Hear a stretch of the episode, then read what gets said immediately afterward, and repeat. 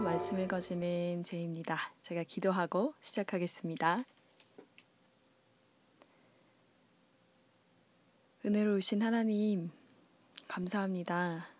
아버지가 어떤 상황 속에서도 말씀 안에서 그리고 믿음 안에서 우리가 주님을 봅니다.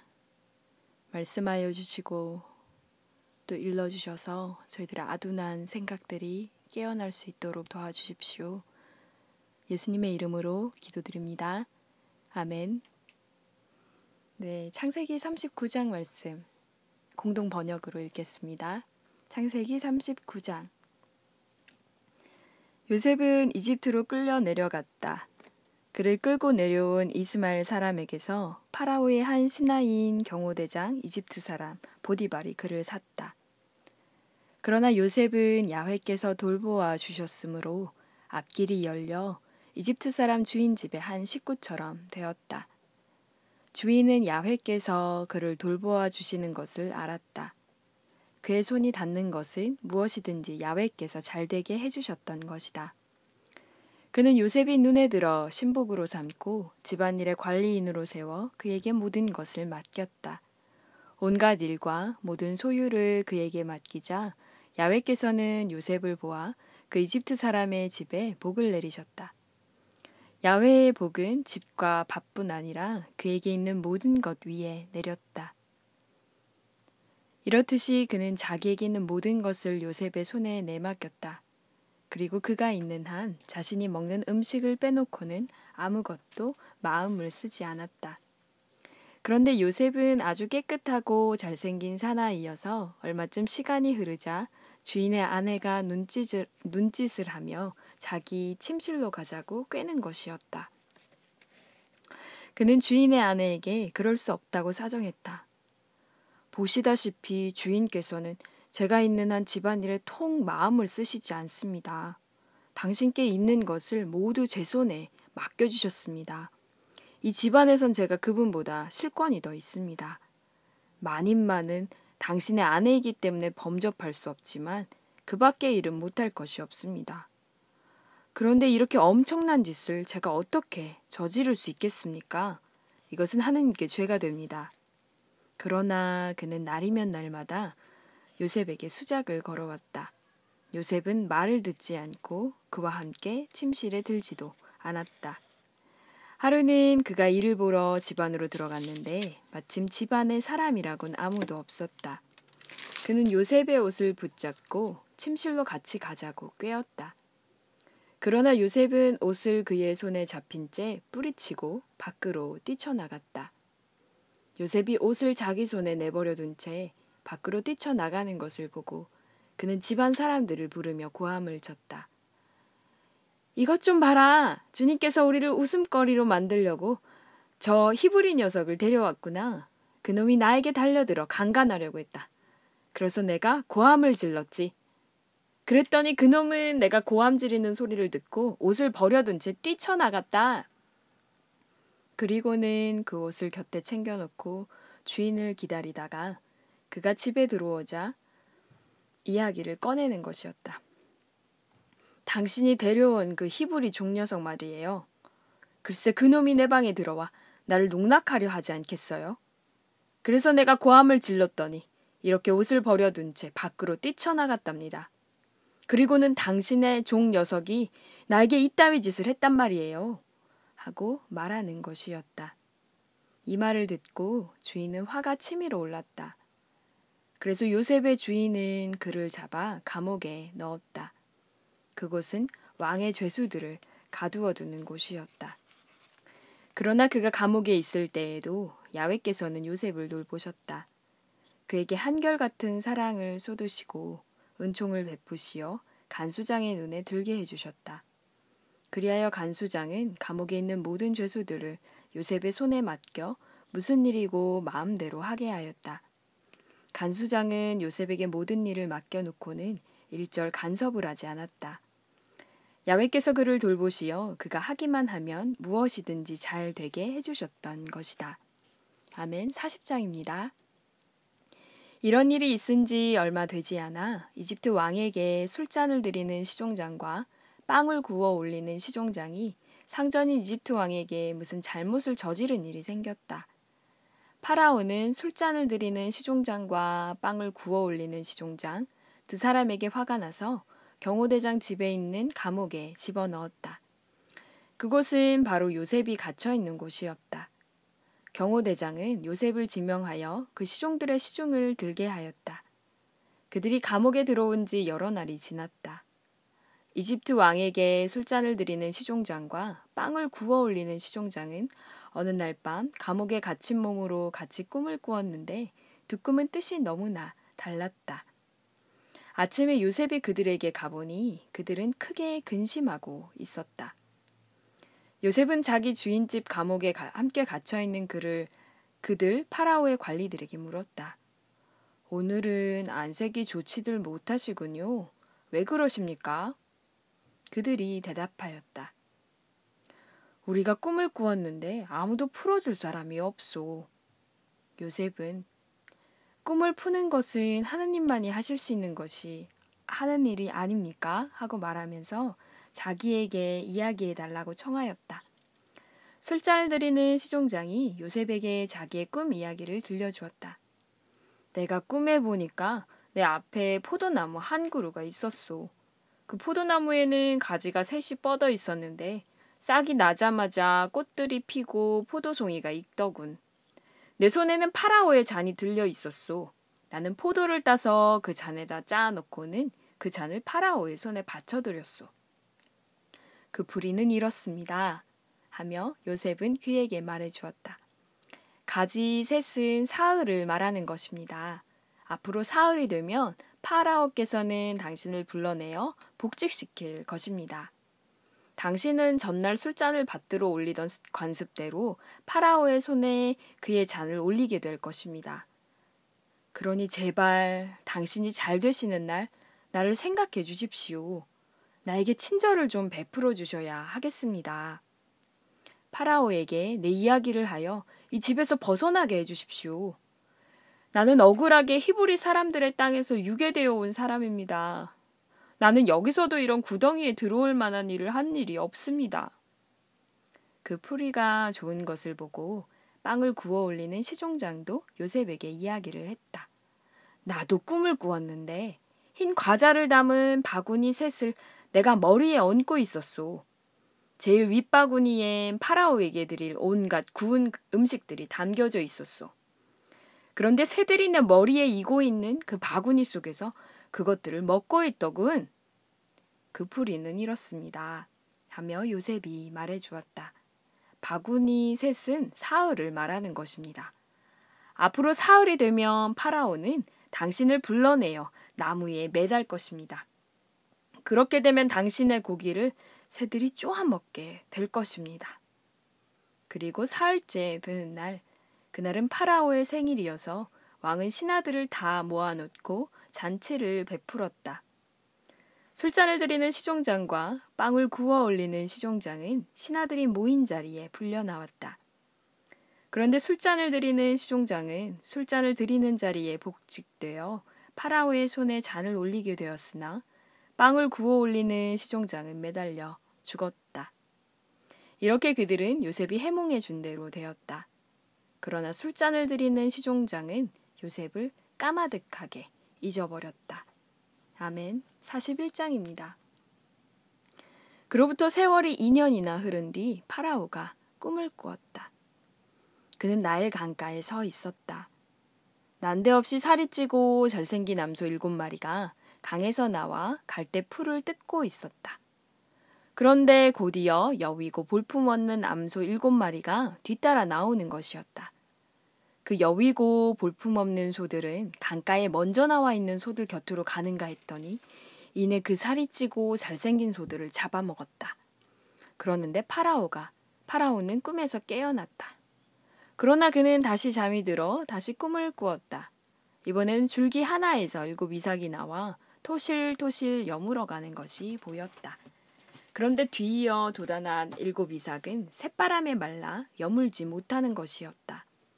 더욱이 그 마른 이삭이 토실토실하게 잘 여문 일곱 이삭을 삼켜버리는 것이었다. 그러는데 파라오는 잠에서 깨어나 그것이 꿈인 줄 알게 되었다. 파라오는 아침부터 마음이 뒤숭숭하여 사람을 보내어 이집트의 마술사와 현자들을 다 불러들이고는 꿈 이야기를 들려주었다. 그러나 아무도 파라오의 꿈을 풀지 못했다. 그때 술잔을 들이는 시종장이 파라오에게 아뢰었다. 오늘에야 제 잘못이 생각납니다. 언젠가 폐하께서 소신과 빵 구워 올리는 시종장에게 노하셔서 경호대장 때 감옥에 집어넣으신 일이 있으셨습니다. 소신과 그는 같은 날 밤에 꿈을 꾸었는데 두 꿈의 내용이 너무나 달랐습니다. 그때 거기에는 우리와 함께 젊은 히브리 사람 하나가 있었는데 그는 경호대장의 종이었습니다. 저희들의 꿈 이야기를 들려주었더니 그는 그 꿈을 하나하나 풀이해 주었습니다. 그리고 그가 우리에게 해몽해 준 대로 소신은 복직이 되었고 나머지 한 사람은 매달려 죽었습니다. 파라오는 곧 사람을 보내어 요셉을 불러오라고 영을 내렸다. 그들은 서둘러서 그를 구덩이에서 끌어내었다. 그가 면도하고 옷을 갈아입고 파라오 앞에 나서자 파라오는 요셉에게 이렇게 말하는 것이었다. 내가 꿈을 하나 꾸었는데 아무도 풀 사람이 없다. 그러던 중에 너는 꿈 이야기를 듣기만 하면 푼다는 말을 내가 들었다. 요셉이 파라오에게 대답하였다.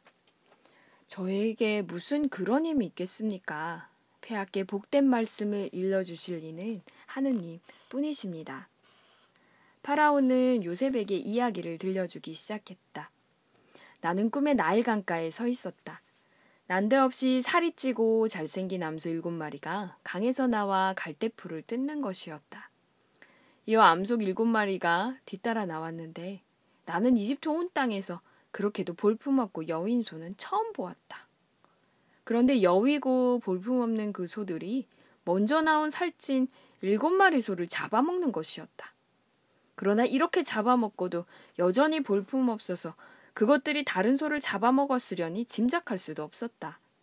그때 마침 나는 깨어났다가 다시 꿈을 꾸었는데 이번에는 줄기 하나에서 이삭 일곱이 돋아나 토실토실 여물어 갔다. 그러나 곧 뒤이어 돋아난 일곱 이삭은 새바람에 말라 여물지 못하는 것이었다. 그런데 그 마른 이삭이 잘 여문 일곱 이삭을 삼켜버렸다. 내가 이 이야기를 마술사들에게 했으나 그 뜻을 일러주는 자는 아무도 없었다. 폐하의 꿈은 결국 같은 내용입니다. 하고 요셉이 파라오에게 말하였다. 앞으로 될 일을 하느님께서 폐하께 미리 알려주신 것입니다. 잘생긴 암소 일곱 마리는 일곱 회를 말합니다. 잘 여문 이삭 일곱도 일곱 회를 말합니다. 그러므로 그 꿈은 결국 같은 내용입니다. 뒤따라 나타난 마르고 볼품없는 일곱 암소나 새바람에 말라 비틀어진 일곱 이삭도 일곱 해를 말합니다. 이것은 흉년이 일곱 해 계속될 것을 보여주는 것입니다. 폐하께 이미 말씀드린 것 같이 폐하께서 하실 일을 하나님께서 미리 보여주신 것입니다. 앞으로 올 일곱 해 동안 이집트 온 땅에는 대풍이 들겠습니다. 그러나 곧 뒤이어 흉년이 일곱 해 계속될 것입니다. 이집트 땅에서 언제 배불리 먹은 일이 있었더냐는 듯이 옛일을 까마득히 잊어버리게 될 것입니다. 이런 흉년으로 나라는 끝장이 납니다. 이렇듯이 뒤따라오는 흉년은 하도 심해서 배부르다는 것이 어떤 것인지조차 아는 사람이 없게 될 것입니다. 폐하께서 같은 꿈을 두 번씩이나 꾸신 것은 하느님께서 이런 일을 어김없이 하시기로 정하셨고 또 지체 없이 그대로 하시리라는 것을 말해주는 것입니다. 그러니 폐하께서는 슬기롭고 지혜로운 사람을 뽑아 세워 이집트 온 땅을 다스리게 하시는 것이 좋겠습니다. 이 나라 일을 감독할 자들을 세우시어 풍작이 계속되는 일곱 해 동안 이집트 땅에서 나는 것을 그 5분의 1씩 받아들이도록 조처하십시오. 앞으로 올 좋은 세월 동안 온갖 식량을 거두어 들이셔야 합니다. 폐하의 권한으로 밀을 거두어 들여 도시들의 식량을 저장하도록 하십시오. 그 식량은 이집트 땅의 일곱 배 계속될 흉작에 대비하는 것입니다. 이렇게 하면 온 나라가 기근으로 망하는 일을 면할 것입니다. 파라오와 그의 모든 신하는 이 제안이 좋아 보였다. 그리하여 파라오는 자기 신하들에게 우리가 이처럼 신통력을 지닌 사람을 어디서 찾겠느냐 하고는 요셉에게 부탁하였다. 하느님께서 너에게 이 모든 것을 알려주셨으니 너만큼 슬기롭고 지혜로운 사람이 어디 있겠는가. 그러니 나의 온 왕궁을 내 수하에 두겠다. 내 백성은 다 내가 시키는 대로 따를 것이다. 내가 너보다 높다는 것은 이 자리에 앉았다는 것 뿐이다. 그리고 파라오는 요셉에게 내가 너를 이집트 온 땅의 통치자로 세운다 하며 손에서 옥새 반지를 빼어 요셉의 손에 끼워주고는 고운 모시옷을 입혀준 다음 목에다 금목걸이를 걸어주었다. 그리고는 요셉을 자기의 병거에 버금가는 병거에 태우고 행차할 때마다 앞서가며 물러거라 하고 외치게 하였다. 이렇게 그를 이집트 온 땅의 통치자로 세운 다음 파라오는 요셉에게 일렀다. 내가 왕이지만 너의 승낙 없이는 이집트 전국에서 사람들은 손 하나 발 하나 움직이지 못할 것이다. 파라오는 요셉에게 사브납 바네아라는 새 이름을 지어주고 온이라는 곳의 사제 보디베라의 딸 아세낫을 아내로 주었다. 이렇게 하여 요셉은 이집트 온 땅의 통치자로 나타났다. 요셉이 이집트 왕 파라오를 섬기기 시작했을 때 그의 나이는 30세였다.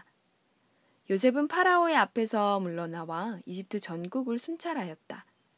7년 동안 풍년이 들어 땅에서는 많은 소출이 났다. 이렇게 이집트 땅에서 7년 동안 생산된 각종 많은 식량을 그는 거두어 들였다. 그리고 그 식량을 여러 도시의 갈무리에 두었다. 도시마다 근처 밭에서 나는 식량을 저장시켰다. 이렇게 요셉이 갈무리한 밀은 바다의 모래더미 같았다. 마침내 너무 많아서 계산할 수 없어 기록을 중단할 수밖에 없이 되었다. 흉년이 오기 전에 요셉은 온이라는 곳의 사제 보디베라의 딸 아세나색에서 두 아들을 얻었다. 하느님께서 나의 온갖 쓰라림과 아버지의 집 생각을 잊게 하셨다 하면서 요셉은 맏아들의 이름을 문하세라 지었다. 둘째는 내가 고생하던 이 땅에서 하느님께서는 나를 번성하게 하셨다 하면서 이름을 에브라임이라 지었다. 이집트 땅에서 7년이나 풍년이 들어 흥청됐지만 그런 세월이 다 지나자 요셉이 말한 대로 7년 동안 흉년이 계속되어 온 세상에 기근이 들지 않는 나라가 없었다. 그러나 이집트 온 땅에는 양식이 있었다. 이집트 온 땅에 흉년이 들자 백성들은 파라오에게 양식을 달라고 호소하였다. 파라오는 온 이집트 백성들에게 요셉에게로 가서 그가 시키는 대로 하여라 하고 명하였다. 기근이 온 땅을 휩쓸고 있는 동안 요셉은 모든 창고를 열고 이집트 사람들에게 곡식을 팔았다. 이집트 땅의 기근은 날로 심해갔다. 그 기는, 기근은 온 세계를 휩쓸고 있었으므로 세상 사람들이 모두 곡식을 사려고 이집트로 가서 요셉에게 몰려들었다. 아멘. 네, 오늘은 창세기 41장 말씀까지 읽겠습니다. 잘 지내셨습니까? 또 달이 바뀌었습니다. 네, 5월을 보내고 또 이제 6월 중순이 되고 있는데요. 음, 저희가 오늘 읽은 본문의 말씀은 요셉 이야기입니다. 그래서 지난주에, 아, 지난주가 아니네요. 지난달에, 네, 유다 이야기 이후에 요셉 이야기가 이렇게 이어지게 되는데요. 요셉과 유다가 굉장히 대조가 되죠. 38장, 39장의 내용이. 요셉 같은 경우는 여기서 그 어, 이 공동 번역의 참 특징인데요. 요셉의 그 외모를 어떻게 설명하고 있냐면 39장 7절에 아주 깨끗하고 잘생긴 사나이. 아, 사나이. 오랜만에 듣는 말이죠.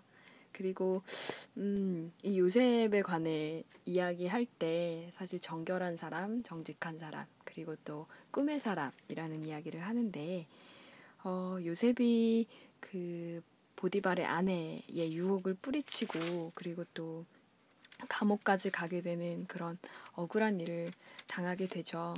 그리고 감옥에서 또꿈 해몽을 해주지만 어, 해몽을 해주고 복직이 된 그 술 맡은 관원장이 요셉을 잊어버립니다. 40장 끝에 그렇게 돼 있죠. 그리고 그 세월이 2년이라는 세월이 지나고 아주 극적으로 정말 드라마틱한 장면이죠. 그 파라오가 꿈을 꾸고 그리고 그 꿈을 해석해 주면서 요셉이 일순간에 그 한순간에 인생 역전된 것처럼 감옥에서 그 구덩이에서 그 총리 대신이 되는 그런 일들이 일어나게 됩니다. 요셉은 참 어, 처음부터 끝까지 많이 바뀐 것 같아요. 어떠세요? 요셉이 37장에서 사실 처음에 그 나와서 형들과 있을 때 그 말 많던 요셉이거든요. 사실은 요셉이 한마디도 안 지면서 형들 앞에서 계속 이야기해요. 많은 말을 하게 되는데 요셉이 그 시간이 흐르면서 39장의 그런 보디발의 아내 사건에 있어서도 침묵합니다. 아무 말도 하지 않아요. 억울했을 텐데 나는 그런 일이 없다고 말했어야 하는 게 분명한데 침묵하죠. 요셉의 성격, 원래 성격이라면 사실은 굉장히 어, 억울해하고 약간 다혈질이 아니었을까라는 생각도 해보게 되는데 막내니까 또 개구신 면도 있겠죠. 근데 그 요셉이 시간이 흘러가면서 다듬어지는 모습들을 저희가 보게 돼요.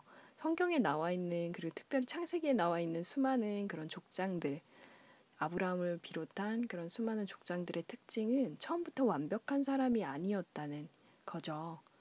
어, 제가 아직도 기억하고 있는 말 중에 제가 참 좋아하는 말이 하나님은 어, 준비된 사람을 쓰시는 게 아니고 쓰시고자 하는 사람을 준비시킨다는 그 말인데요. 음, 세상에서는 잘 준비된 사람들이 많이 쓰일 거라고 이야기합니다. 너는 그래서 영어도 몇 점 맞아야 되고, 너는 뭐 또 잘해야 되고, 일본어도 해야 되고, 중국어도 해야 되고, 그리고 또 뭐가 있을까요? 학점도 잘 받아야 되고, 뭐 인간관계도 잘해야 되고, 끝도 없죠. 사람에게 요구되는 게 얼마나 많은지 모르겠어요. 준비된 리더로 설려면 그렇게 해야 된다고 얘기를 하는데, 막상 성경에 들어가 보면 저희가 만나게 되는 그 리더들의 모습들은 모세도 마찬가지죠. 굉장히 나약하고 때로는 너무나 잘 넘어지는 모습들. 저게 준비된 사람의 모습이 맞나? 하나님이 정말 준비된 사람을 쓰시는 게 맞을까? 라는 생각이 들 정도죠. 물론 신약 시대에는 바울도 쓰시고 또 준비되지 않은 것 같은 그 어부 어, 베드로도 사용하시지만 하나님께서 쓰시는 그 방법들은 저는 제가 보기에는, 제가 알기에는, 그리고 제가 경험적으로 제 자신을 봐서도 그렇죠. 어, 준비가 되어 있었기 때문에 하나님이 쓰신 게 아니고, 하나님이 원하시는 모습으로 빚어가시는 그런 것 같아요. 요셉도 그러지 않았을까라는 생각을 해보게 되는데요. 요셉의 그 안타까운 마음들이 사실은 요셉이 하고 있는 이 말들만 대화만 잘 추려서 이렇게 봐도 볼 수 있을 것 같아요. 너무 그 요셉이 고생했구나 싶은데 음, 나중에 자기 자신을 어, 자식이 자신이 어떤 사람인지를 굉장히 정확하게 인식하고 있다는 거를 알게 되는 게 그 41장에 왕 앞에 나가서 꿈을 해몽해주고 더 이상 자기를 드러내지 않죠. 나 말고라도 누군가가 이렇게 할 수 있다면 그 사람이 할 수 있도록 자신의 지혜를 그대로 다 보여줍니다. 어, 시간이 참 사람을 단련시키는 것이 아닌가라는 생각을 하게 되는데요. 이번 주에 저희 교회에서 이제 제가 사역하고 있는 교회에서 다니엘 1장 말씀을 전했어요. 그걸 보면서도 사실은 다니엘이 지혜로운 사람이라는 게 다니엘의 말 속에서 이렇게 나오더라고요. 자기 자신을 비춰보고 자기 자신을 낮추고 타협하지 않고 그러나 지혜롭게 이야기하는 것들. 어, 세상을 살아가는 오늘날의 기독교인들에게 더 많이 필요한 지혜가 아닐까 싶고요. 어, 한국은 지금 여러 가지 그 메르스 바이러스 때문에 굉장히 복잡한 상황들이 벌어지고 있어요. 기도해 주셨으면 좋겠고요. 그리고 어, 당장 주일학교 아이들이 절반 이상이 안 나오는 상황이 되더라고요. 그래서 아, 이게 현대의 무슨 흑사병처럼 돌림병처럼 이렇게 돌고 있는 게 많은 것들을 또 생각해 보게 하는 것 같아요. 그냥 정부가 무능하다, 뭐 대통령이 잘못했다 이런 식으로 반응하기에는 어, 그것보다 훨씬 더 큰 뭔가 이 어, 함의가 숨겨져 있는 그런 뜻이 있지 않을까라는 생각을 해보게 되는데요. 저희가 그걸 위해서 기도해야 하겠다 그 생각을 또 하게 됩니다. 어, 6월이 됐고 그리고 또 학교들도 많이 메르스 때문에 쉬고 그래서 어, 저는 이제 방학을 이제 막 시작을 했는데요. 여전히 paper가 몇 개 남아있기 때문에 완전한 방학은 아니지만 그래도 어쨌든 한 학기가 정말 어, 눈 깜짝할 사이에 지나간 것 같습니다. 한 해가 또 이렇게 절반이 훌쩍 가버리고 말았네요. 말일째는 방학이 되었으므로 더 자주 그리고 더 열심히 찾아뵙도록 하겠습니다. 말씀을 어, 더 가까이 할 수 있는 여름 시간이 됐으면 좋겠고요. 바깥에 잘 안 나가게 되잖아요. 사람들 많은 것도 피하게 되는데 너무 분주했던 대한민국이 이렇게 쉰 적이 언제 있었나라는 생각도 해보게 되는데요. 또 한편으로는 이런 쉼이 참 필요하지 않았을까라는 생각도 해보게 됩니다.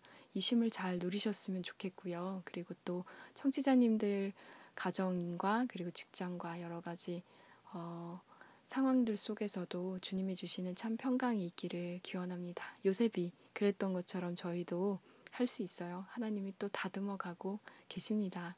우리나라 그리고 또 이 하나님 만드신 창조 세계를 그대로 버려두시는 분이 아니라는 거, 우리가 그 확신 안에 있다는 거, 그 바이러스 병균조차도 어, 우리를 그리스도의 사랑에서 끊어낼 수 없다는 것들을 기억하셨으면 좋겠습니다. 네, 함께 평안한 마음으로 기도했으면 좋겠고요. 제가 그러면 기도하고 마치도록 하겠습니다. 오늘도 함께 들어주셔서 너무너무너무너무 감사합니다. 네, 제가 기도할게요. 사랑의 하나님, 요셉의 그 많은 굴곡 가운데 주님이 함께 계셨으므로 그 함께 계신 야훼를 다른 사람들이 알아차릴 정도로 그렇게 주님이 함께 해주셨음을 봅니다. 아버지, 우리의 삶에서도 하나님이 함께 계심으로 우리와 함께 있는 자들이 복을 누리고 참 평안히 저들에게 전해줄 수 있게 하여 주시옵시고 아버지, 우리의 연약한 모습들, 우리의 억울한 일들 주님 앞에 아뢰오니 주님께서 기억하여 주시고 주님께서 갚아주시고 주님께서 또 더 아름다운 모습으로 주님 합력하여 선을 이루는 그 길로 인도하여 주옵소서. 아버지 특별히 이 시간 대한민국을 위해서 기도하기를 원합니다. 메르스 바이러스로 인하여 주님 여러 가지 어려움을 겪고 있습니다. 아버지 우리가 다 알지 못하나 그리고 또 그 병균 앞에서 때로는 우리가 너무나 나약한 모습으로 두려움에 떨고 있으나 아버지의 사랑은 주님 하나님 주님의 그 은혜는 어, 그 무엇도 끊어낼 수 없고 그 무엇도 막을 수 없는 것임을 고백하게 하시고 이 참된 쉼을 누리는 시간에 주님을 더 깊이 생각하고 나라를 위해서 기도하는 주님 저희들 될 수 있도록 인도하여 주옵소서. 아버지 이 시간을 온전히 주님께 드립니다. 주님 감히 익어갑니다. 주님 제비가 자기의 집을 다 지었습니다. 우리에게 준비되어야 할 것들이 있거든 이 시간 여물어 갈 수 있도록 함께 해주세요. 성령님을 기대하고 또한 기도합니다. 예수님의 이름으로 기도드립니다. 아멘. 네, 다음 시간에는 창세기 42장 말씀. 아, 드디어 요셉의 과거, 과거 극복기가 등장을 하게 되는데요. 사람에게 과거는 어떤 의미일까요? 과거 제가 알고 있어요. 네. 그러면 다음 시간에 창세기 42장으로 돌아오도록 하겠습니다. 평안하시고요. 제가 어, 기도하고 있습니다. 그리고 또 함께 어, 기도하죠. 알겠습니다. 평안하세요. 샬롬 하울람 지금까지 말씀 읽어주는 제이였습니다.